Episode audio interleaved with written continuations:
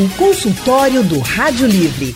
Faça a sua consulta pelo telefone 3421 3148. Na internet www.radiojornal.com.br.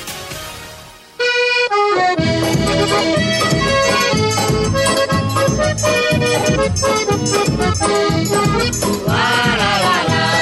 mês de junho é marcado por festividades que atravessam décadas de história e compõem o período junino. Santo Antônio no dia 13 desse mês, São João no dia 24 e São Pedro já no finalzinho de junho.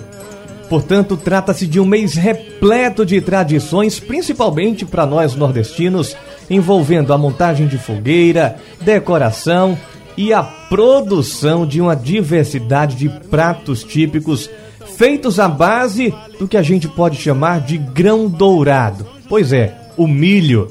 Mas de onde vem tantas receitas com milho? E por que este é o ingrediente base para a maioria dos pratos da festa junina? Essas e outras questões serão respondidas durante o consultório junino de hoje. Nós vamos misturar história com culinária, receitas com tradição para te ajudar a fazer o seu arraiar em casa e deixar você no clima do São João. Por isso, hoje a gente recebe aqui no consultório do Rádio Livre o chefe Rivandro França, ele que foi premiado chefe revelação de Pernambuco e do Brasil, chefe embaixador da gastronomia brasileira, prêmio Dolma e atualmente chefe do Sabor da Gente da TV Jornal. Boa tarde, Rivandro, seja bem-vindo ao consultório. Boa tarde, meu querido. É um prazer sempre estar aqui nessa rádio, né? Falando, ainda falando de comida, falando dessa época que a gente está vivendo. Então vai ser um prazer aí dizer para as pessoas como viver esse São João diferenciado, mas com sabor. Ainda mais especial, não é?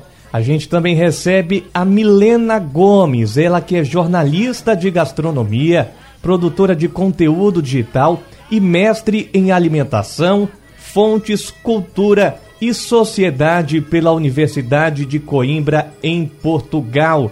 Boa tarde, Milena, seja bem-vinda ao consultório. Muito boa tarde, muito obrigada, gente, pelo convite. Boa tarde, Rivandro, sou grande fã de Rivandro. Boa tarde, minha querida. É, a, a recíproca é verdadeira.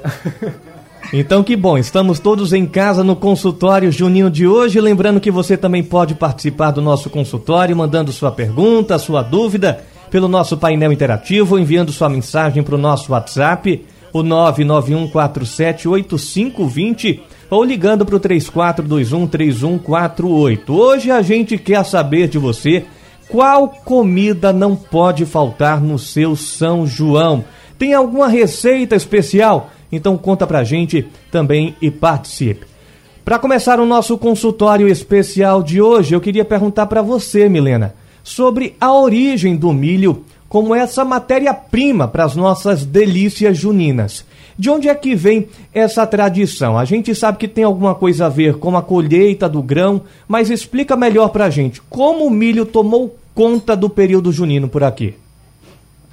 Então, a gente precisa, antes de falar sobre as receitas, antes de falar sobre o período junino em si, falar sobre o milho como ingrediente. O milho, ele é o ingrediente das Américas. Ele é extremamente comum no Brasil, é extremamente comum no Peru, no México, nos Estados Unidos. Então, quando os colonizadores chegaram aqui, é, tanto os portugueses é, no Brasil quanto os espanhóis na América Espanhola, o milho ele já era extremamente consumido pelos povos indígenas, pelos povos nativos das Américas. Então, o milho ele é extremamente, é, ele está extremamente arraigado na nossa cultura indígena. É, e aí, essa, essa cultura para o São João, ela é muito forte porque é um momento de, de fartura, é um momento. O São João ele é uma festa católica, né? Ele é uma festa que é comemorada em outros países. Portugal tem um, São João muito forte, só que lá, por exemplo, o São João de, de o São João do Caruaru, por exemplo, para a gente, em Portugal é para o Porto. E lá eles comemoram com sardinha, porque é a época da sardinha. Nós aqui comemoramos com o milho, porque é no período de fartura, da colheita do milho. E a festa, as festas juninas são festas para celebrar a mesa cheia. é uma festa que o nordestino gosta muito. Ela é comemorada em todo o Brasil, mas é uma festa muito nordestina, porque é quando é o momento do ano que o nordestino mais tem a mesa cheia. Porque o milho ele é extremamente versátil e a gente pode consumir ele de diversas formas. A festa da partilha também, né, Milena?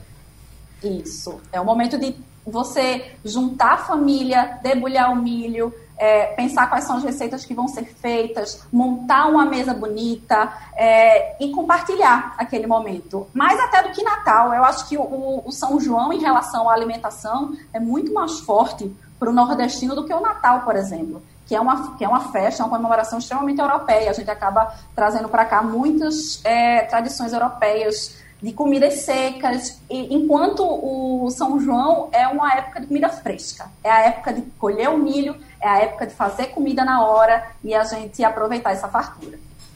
Perfeito, Milena. Rivandra, a gente viu agora um pouquinho aí da origem do milho como matéria-prima para as comidas do período junino.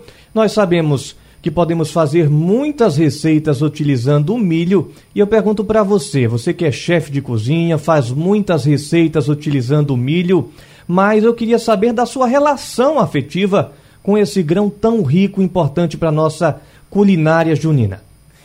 Então, é, essa, é, é, super importante isso que Milena falou, né? Que eu, eu, sempre digo, né? Que eu não, vou, eu não vou lá no pé da história, mas eu vou na avó, eu vou no avô, eu vou na plantação. Então, nas minhas férias, sempre eu tava, eu nasci em Recife, meus pais nasceram na Paraíba, e há 50 anos atrás meu pai veio da Paraíba para Recife. Só que aí, quando eu nasci, né, sempre nas férias eu estava lá acompanhando é, a, a, plantação. Aí tem o dia, se eu não me engano, de São José, que é o dia que tem que chover. Não sei se Milena confirma, né? Aí se chover naquele dia, a colheita vai ser boa. Vai ser boa. Então eu acompanhava tudo isso, essa coisa assim de, aí será? E quando tinha o milho, aí perguntava meu pai, ah, porque é, choveu, né, naquele dia, meu pai dizia é, tal. Então, colher o milho ao redor de casa, de cascar o milho, ver aquela aquele pessoal ali, todo mundo compartilhando, é uma coisa que eu trago até hoje, essa coisa de cozinhar. Eu sempre falo no programa, cozinhar com a família, botar uma galinha, botar um, um, prato, a pamonha, é muita gente ali ralando o milho, um vai cortando a palha. Então, para mim, quando falo em comida de milho, é os meus avós, minhas tias reunidos debaixo de uma, de uma, de uma cabana de palha, ralando, e à noite aquela mesa linda, maravilhosa. Então, esse é o primeiro impacto. É verdade. E além do milho cozido em si, quais outras comidas do milho, que vem do milho, são feitas com milho, não podem faltar no São João, Rivandro? Mas, ó, além do milho cozido e o milho assado, que é aquele, aquele prazer de estar ali na fogueira, né? Que esse ano a gente vai ter bem muita restrição da fogueira, mas aí o carvãozinho ali já resolve. Você tem a canjica, você tem a pamonha, agora já está se fazendo a pamonha recheada. Você rala o milho, assim, é uma época de você ralar o milho e fazer o cuscuz com o milho uhum. verde né, que é completamente um sabor completamente diferente. O bolo, o pé de moleque também com milho, que é uma receita que eu ainda não soltei, mas o pé de moleque feito com massa de mandioca em cima, em vez em de primeira botar mão aqui, de primeira mão, em vez de você botar a castanha, só a castanha, você assa o milho e coloca os milhos assados em cima do pé de moleque. Hum. Então você tem um pé de moleque já com um milhozinho. É muita coisa que tem como você brincar assim, fazer diferenciado. Coisa boa. Milena, Há alguns pratos feitos de milho que variam conforme a região, como a pamonha, por exemplo. Tem lugar que se faz pamonha doce, outro lugar que se faz pamonha salgada. Outra situação também que a gente pode trazer aqui para nossa conversa é o bolo de macaxeira. Para a gente é bolo de para algo, para muita gente é bolo de mandioca, para uns é aipim para outros. E eu queria perguntar para você, queria que você falasse para a gente sobre essa diversidade regional que toma conta do nosso país, essa mudança de nome e até de sabor de uma região para outra no Brasil. A maioria é, das receitas elas são iguais, o que muda mesmo é a nomenclatura, uhum. mas há algumas muito diferentes. Por exemplo, é, inclusive aqui em Pernambuco, né? Acho que Rivando pode falar sobre isso um pouquinho. A gente tem um munguzá no litoral. Nosso munguzá no litoral ele é doce. Quando a gente vai para o sertão, a gente encontra um munguzá salgado, salgado, que parece uma feijoada. Quase uma feijoada. É, quase uma feita feijoada. com milho, feita com carne, com charque. Não Inclusive... é feita com leite. Nosso munguzá do litoral é leite com milho, o munguzá do sertão, ele é salgado. Ele é uma delícia, inclusive, né, Rivan? Você já é, Inclusive, essa semana, no Sabor da Gente, eu fiz um manguzá com mocotó. Olha. continue, Milena. Continue. Mas aí também tem as nomenclaturas diferentes, né? A nossa canjica pernambucana, né, nordestina, no resto do país é, as pessoas chamam de curau. É uma questão de nomenclatura. Eu prefiro canjica, né? Tem. tem o, eu sou barri, barrista. Nosso então bairrismo não deixa a gente chamar de curau. Olha, se falar curau do meu lado, eu nem respondo. Certíssimo. Tem também o certa, né? Tem também o pé de moleque, que o, o, pé de moleque é um bolo muito pernambucano. Também. Ele é daqui, ele é nosso. Se a gente for falar de pé de moleque no resto do Brasil, as pessoas vão identificar como um doce feito com amendoim um docezinho que inclusive a gente chama de japonês, a depender do lugar que a gente come, é. mas pra Quebra gente, para Pernambuco, o pé de moleque ele é um bolo feito com mel de engenho, com macaxeira, com base macaxeira, com castanha, com erva doce, é um bolo riquíssimo, né, em sabor, é, e no resto do país não é. Uh, mas assim, a variedade, o importante é ter variedade, o importante é a gente poder provar essas variedades, não é mesmo? É, e quanto mais diversa a mesa do brasileiro, melhor. Aí tá certo. Consultório do Rádio Livre de hoje, Junino, ajudando você a fazer o seu arraial em casa nesse São João. Você também pode participar mandando sua pergunta, sua dúvida pelo nosso painel interativo, enviando sua mensagem para o nosso WhatsApp, o 991478520 ou ligando para o 3421 3148. Hoje a gente quer saber de você qual comida não pode faltar no seu São João. Participe com a gente. A gente está conversando hoje com o chefe Rivandro França e a mestre em História da Alimentação Milena Gomes. Lembrando que você também pode participar do nosso consultório, mandando sua mensagem no nosso painel interativo, o nosso WhatsApp, o 991478520 ou ainda ligando para o 34213148 para falar qual comida não pode faltar no seu São João. Participa com a gente, interage aqui no consultório do Rádio Livre. Evandro, a gente volta agora e eu queria perguntar para você sobre a pamonha. A gente falou sobre o munguzá, munguzá doce, munguzá salgado. E eu queria falar sobre a pamonha agora, porque tem gente que faz pamonha doce, pamonha salgada. A pamonha tradicional, afinal, é doce ou salgada, Rivandro?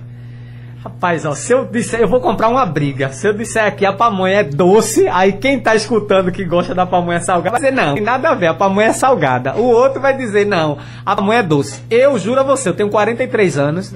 Desde a minha infância, a gente, minha tia sempre fazia a pamonha salgada na Paraíba. Ela fazia a pamonha salgada e fazia um pedaço doce, porque tinha algumas pessoas que gostavam, mas ela sempre fazia salgada. Agora, salgada com leite de coco, com algumas iguarias assim, sem muito, sem muito moído, sem queijo, sem nada, porque agora você tem com queijo, inclusive essa semana também, que foi a semana do milho no sabor uhum. da gente, eu fiz pamonha é, recheada com queijo do reino. Então, assim, ficou Ai, muito. Ficou muito.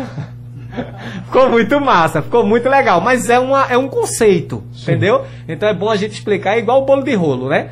Goiabada tradicional, é, tá lá, é, é, um, é um patrimônio, né? É igual você chegar, seu nome é Luiz, alguém te chamar de Roberto, você não atende. Bolo de rolo, goiabada. Aí hoje já tem de menta, já tem de chocolate, já tem de um bocado de coisa, mas aí isso são conceitos. Porque o tradicional é aquela pamonhazinha. Então, eu, eu sou de acordo de dizer que assim, acho que era muito pamonha salgada. Essa é a raiz, é a uhum. pamonha salgada. E depois ela foi adocicando, né? Foi ganhando um doce. E essa vida. pamonha com queijo do reino, Rivandro. Conta pra gente como é isso aí. Então, a pamonha com queijo do reino foi uma inspiração da pamonha com queijo coalho. Eu vi essa pamonha com queijo coalho e aí, assim, o milho com queijo do reino, ele tem uma harmonia, ele casa é, muito bem, né? É, os sabores. Então eu disse, não, vamos fazer. A gente fez uma, uma, uma receita simples.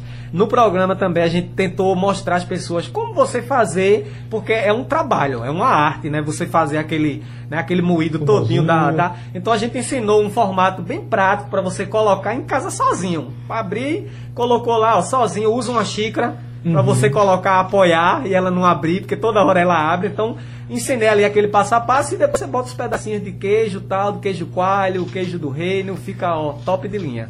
E uma pamonha doce, tem alguma receita aí que você Aí no caso da pamonha doce, lógico, ela acrescenta. Eu geralmente quando eu faço, eu gosto do leite de coco na pamonha. Então a gente acrescenta o leite de coco, passa o açúcar para não ficar aqueles pedacinhos e não precisa ser muito açúcar, porque o milho ele estando verdinho, ele já tem um adocicado. Então o açúcar tem que ir bem leve, tem que ser bastante triturado, bem direitinho e ir naquela mistura do caldo da pamonha bem pouco, porque se o milho tiver verdinho, pode ser que trave. E outra coisa que eu gosto de pamonha é como ela, tá? Guisada, doce Eita. ou salgada. Aí tá certo. Milena, é, eu pergunto para você sobre a origem da pamonha, a origem, de onde vem esse nome pamonha, que a gente sabe que virou até gíria, né? Ah, quando a gente quer se referir a alguma pessoa que é mais devagar, alguma pessoa que não é tão ágil assim, as pessoas chamam de pamonha. né? Pois é. Pamonha é, é uma palavra, se eu não me engano, indígena e significa algo como pegajoso, grudento. É, mas a pamonha, como vários outros doces tipicamente nordestinos, a gente nem sempre consegue identificar exatamente qual é a origem. Mas é importante dizer que Pernambuco, o Nordeste, na verdade, é, Pernambuco é, principalmente, foi construído em cima da produção de açúcar. Houve um momento no, na história do nosso país que o açúcar ele era a principal moeda. Ele era com açúcar que foi com açúcar que o Brasil cresceu economicamente. A gente exportava açúcar para o resto do mundo. O açúcar se tornou popular em Portugal por causa do, da produção pernambucana. Então, não fosse o açúcar, a gente não teria todos esses doces. Então, a, o período junino é uma época também da gente colocar em prática todas as ações que foram feitas durante séculos aqui no nosso estado.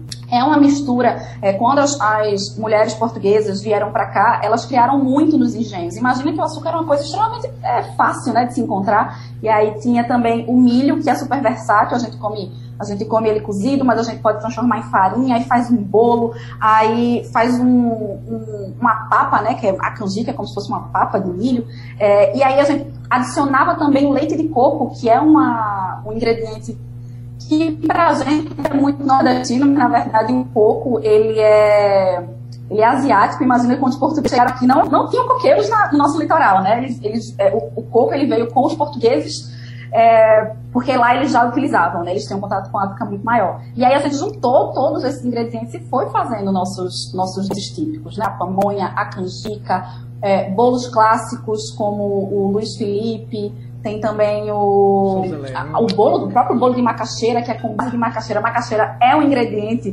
brasileiro também, né? É um ingrediente extrema, é, que foi exportado, mas é um ingrediente nosso. É, então foi nesse período que a gente foi criando, né? No período colonial que a gente foi criando esses doces maravilhosos que a gente come até hoje. E, Rivandro, essa confusão que fazem por aí entre canjica e munguzá, explica pra gente. No Sudeste chamam canjica de munguzá, o que chamam aqui de canjica no Sudeste é munguzá. Tira aí essa dúvida pra gente. É, como Milena tinha falado, nessa cultura é de, é de nomes, que eu acho até é, é algo cultural. É igual a macaxeira, uhum. né? A macaxeira, que é aipim, que é mandioca. Porque eu costumo dizer que meu sonho é colocar uma bandeira na lua dizendo que macaxeira é macaxeira e mandioca é mandioca. São duas coisas completamente diferentes. Ninguém come farinha de macaxeira, se come farinha de mandioca. De mandioca. E ninguém come mandioca cozida com manteiga e ovo. Não come é porque verdade. amarga. Então, essa questão, hoje mesmo eu vi uma foto numa, numa postagem o, o munguzá aí, você, você já preparou todos os ingredientes para fazer seu curau? Eu falei, pelo amor de Deus, isso aí é munguzá. Então entra o munguzá, entra o, o a canjica, né? E, e, entra alguns ingredientes que é mais nomenclatura mesmo. Mas assim, para o nordestino, inclusive no próprio Nordeste, ainda tem gente que chama isso aí. Mas assim, é como a Milena falou, se eu ver perto, eu peço licença, digo, ó, minha opinião não é pizza nem é dinheiro não, mas eu vou te dar. E aí eu tento explicar. E qual é a sua dica, Rivando, para fazer uma canjica daquela bem gostosa? Canjica bem gostosa. Só um milho bem verdinho. Essa coisa de que ah, fica com gosto de sabão, fica não sei o que lá, lógico. Se você botar o sabugo todo, fica. Mas se você colocar um milho bem verdinho, ou até aquela prontinha mesmo, você coloca um leite de coco, coloca um cravo, é, um coco queimado, um coco fresco, um coco é, desse ralado mesmo, dá um coquinho queimado, coloca dentro também da canjiquinha, coloca por cima o coquinho queimado. Então você vai ter uma canjica, mas vai ter aquele gostinho do coco queimado. Aí já fica, deixa queimar um pouquinho no fundo da panela, porque se não queimar não, não tem graça. Né? A canjiquinha tem que dar aquela queimadinha para ter aquele sabor de defumado. E aí é tiro e queda. Leite de coco e coco queimado. Pode colocar que não tem erro não. Olha aí a dica do nosso chefe Rivandro França. E Milena, já que a gente está falando de canjica e munguzá, tem alguma é, informação a respeito da origem desses nomes, canjica e munguzá, Milena? Então, é, tá aí uma coisa que eu não consigo te dizer. Canjica e munguzá, eu não tenho certeza. Eu já li um artigo uma vez sobre o nome da canjica, uhum. que não se tem uma, um consenso. Tem algumas, algumas pessoas que já pesquisaram disseram que é atomologicamente. É, Gilberto Freire já disse que era de origem, de origem indígena. Há também quem diga que é até asiático, porque existiam é, conexões comerciais de Portugal com a Ásia, e aí teria vindo para cá a gente teria trazido isso, mas não tem realmente um consenso sobre de onde viria esse nome canjica. O consenso é que ela é boa, né? O consenso é que a gente come feliz, que a gente come uhum. toda hora durante São João, é uma das melhores partes, para mim é um dos... Um, um... coisa que a Milena falou que é interessante, essa coisa do, do doce, do, do, açúcar, o pernambucano ele tem essa particularidade Sim. do agridoce, né? Ele adora uma coisinha salgada com doce, salgado com né? doce, uma misturinha ali, então isso valorizou mais ainda nossa cultura. Consultório do Rádio Livre. Doce, que eu acho que é o único lugar que a gente vai em algum, em algum restaurante, a gente precisa dizer para o garçom que é sem açúcar o suco. Em outros lugares isso não acontece. Porque se a gente não diz que é sem açúcar, ele vem adoçado. Ele já vem porque a gente adoça sucos assim, tá no nosso paladar, né? A gente tá acostumado com esse docinho. É verdade. O consultório de hoje, Junino, ajudando você a fazer o seu arraial em casa nesse São João. Você também pode participar mandando sua pergunta pelo nosso painel interativo, também no nosso WhatsApp, o 991478520.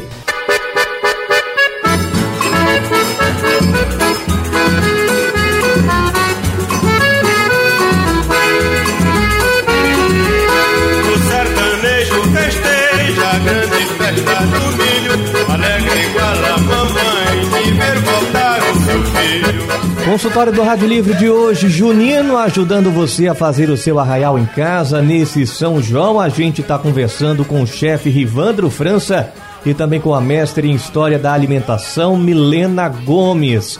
A gente volta falando, Rivandro, de outro ingrediente muito utilizado também nas comidas juninas. É o coco, pois é, para muita gente no São João tem que ter aquela cocadinha gostosa. Como é que a gente faz aquela cocada de dar água na boca, Rivan? Rapaz, coisa boa. Você falou em cocada, não tem como falar em cocada, a não ser quem não gosta, né? Porque é. tem quem ame, quem gosta e quem odeia. Quem é odeia não tem nem o que falar, né? Mas assim, eu, eu, eu sou suspeito. A gente não faz nem amizade, né? É, não, desconfio de uma pessoa que não gosta de cocada, né? Então, o que é que acontece? Tem ela mole, tem ela queimada, tem ela branquinha. Então, eu gosto muito de cocada, tem uma particularidade com cocada, porque assim, eu ia pro interior, viajava, levava aqueles vidros de café, né, de antigamente, bem grande, e trazia cheio de cocada e daquela, daquele docinho caroçudo de leite. Então, são lembranças assim que eu tenho. E há dois anos atrás, não, um ano, dois anos atrás, porque a gente perdeu meia noção, no São João eu vendi bastante cocada. No saquinho, aquela cocadinha Fiz uma brincadeira, assim, fui para uma encomenda, 30 cocadas e terminei vendendo mais de 500 cocadas. Olha então, aí. assim, foi muito bom. Esse ano tinha gente ligando para mim, cocada, eu, rapaz, sem tempo de fazer a cocada. Mas a cocadinha, cara, é aquela do coco, do açúcar, paciência, gotinha de limão, coloca ali o açúcar para para dissolver na água. Quando ele está dissolvido, gotinha de limão para dar uma equilibrada no, no doce, não ficar tão doce. E aí você coloca o coco fogo baixo, esperando até ele dourar, ou se você quiser dourado ou branca, ele começar a te expulsar. Quando ele começa a queimar, que começa a te expulsar, tipo assim aqui, ó. Tipo o braço aqui assim, ó, queimado, isso foi cocada. Então você já começa a ficar ali com medo, baixa o fogo, vai baixando, baixando, e aí você faz a cocada de tabuleiro, aquela que uhum. corta com a faca e ali é muito boa. Ou a cocadinha mole, que é uma cocada que também eu faço muito, que é ela quentinha ali, faz ela quentinha, coloca um condensado, alguma coisa ali para dar um, um, sabor, e aí serve ela quente com uma bola de sorvete, que é a cocada mole. Aí pronto. É negócio para se desmanchar. É show. Milena, a gente já falava um pouquinho dessa tradição do, do, do coco, né, que chegou aqui é, pelos portugueses, utilizar o coco nas receitas juninas. Fala um pouquinho aí pra gente. Paulo, eu só queria fazer uma observação sobre esse tipo de técnica não tem livro de gastronomia, viu? Que é o a cocada te expulsar. Esse é coisa é o conhecimento popular que a gente não anota, que eu acho tão importante da gente registrar. Porque muitas das. Imagina, hoje a gente tem tantas receitas maravilhosas, mas imagina que a gente perdeu muitas ao longo dos anos, ao longo desses séculos. Porque quem registrava as receitas eram as pessoas de classe abastadas, que sabiam ler, que sabiam escrever. As negras escravizadas, as mulheres indígenas que cozinhavam, elas não escreviam, então a gente perdeu, a gente não teve o registro de receitas incríveis durante esses séculos, provavelmente se perderam. Esse tipo de observação é importante. É, eu faço esse apelo para quem está escutando. Se você tem uma avó que cozinha muito, uma tia, senta do lado dela, pega essas receitas de São João, essas receitas tradicionais pernambucanas, nordestinas, anota, anota esse tipo de observação, porque mais para frente alguém vai poder até usar para escrever um livro, quem sabe, né? Mas sobre o coco, é, pois é, imagina.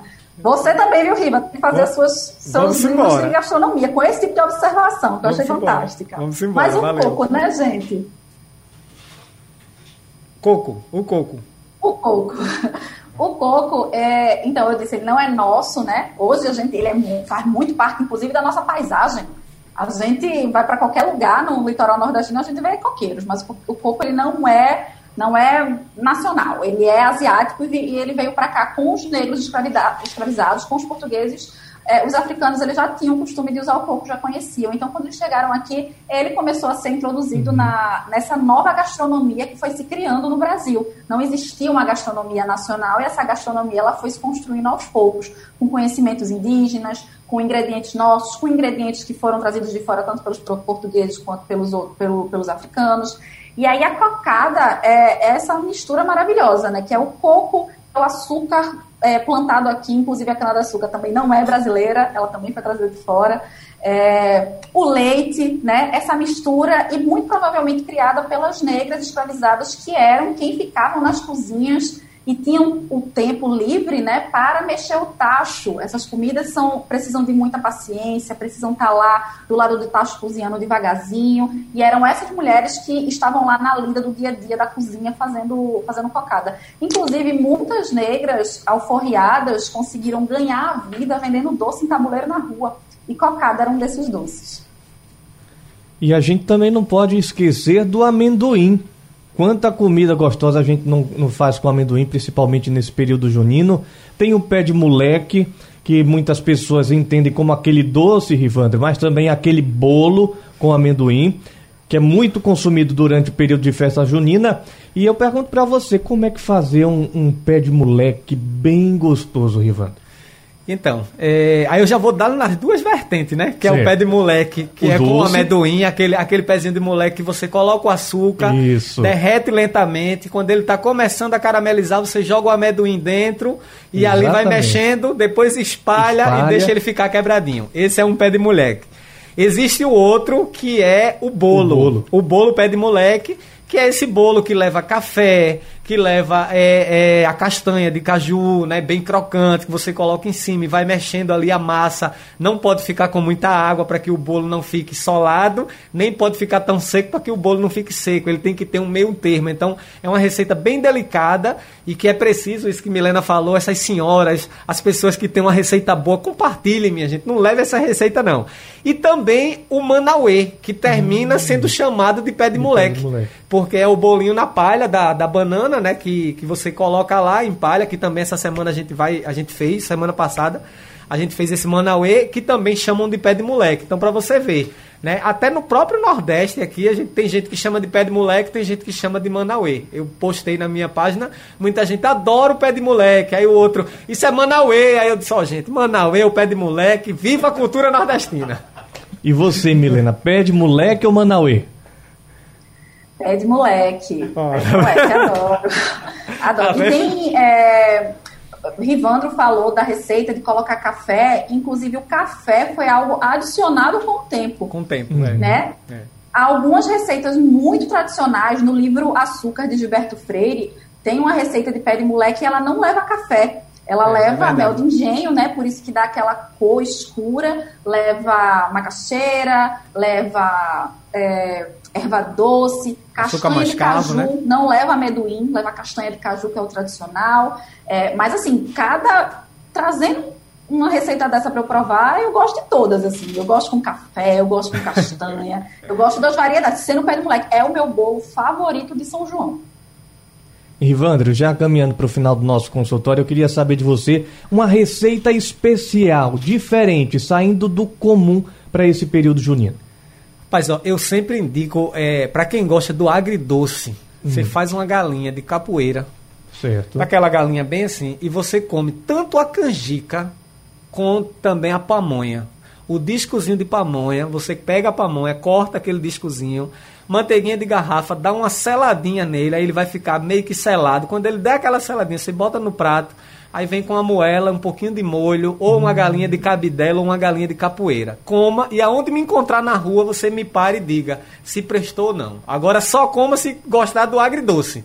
Porque se você não gosta da mistura, mesmo ela doce, é muito bom. Então, assim, é uma coisa que você pode comprar ou fazer em casa a pamonha e aí você tem um São João diferenciado. Olha aí a dica do nosso chefe Rivandro. E você, Milena, qual é a receita que não pode faltar no seu São João? Eu acho que para mim é pamonha.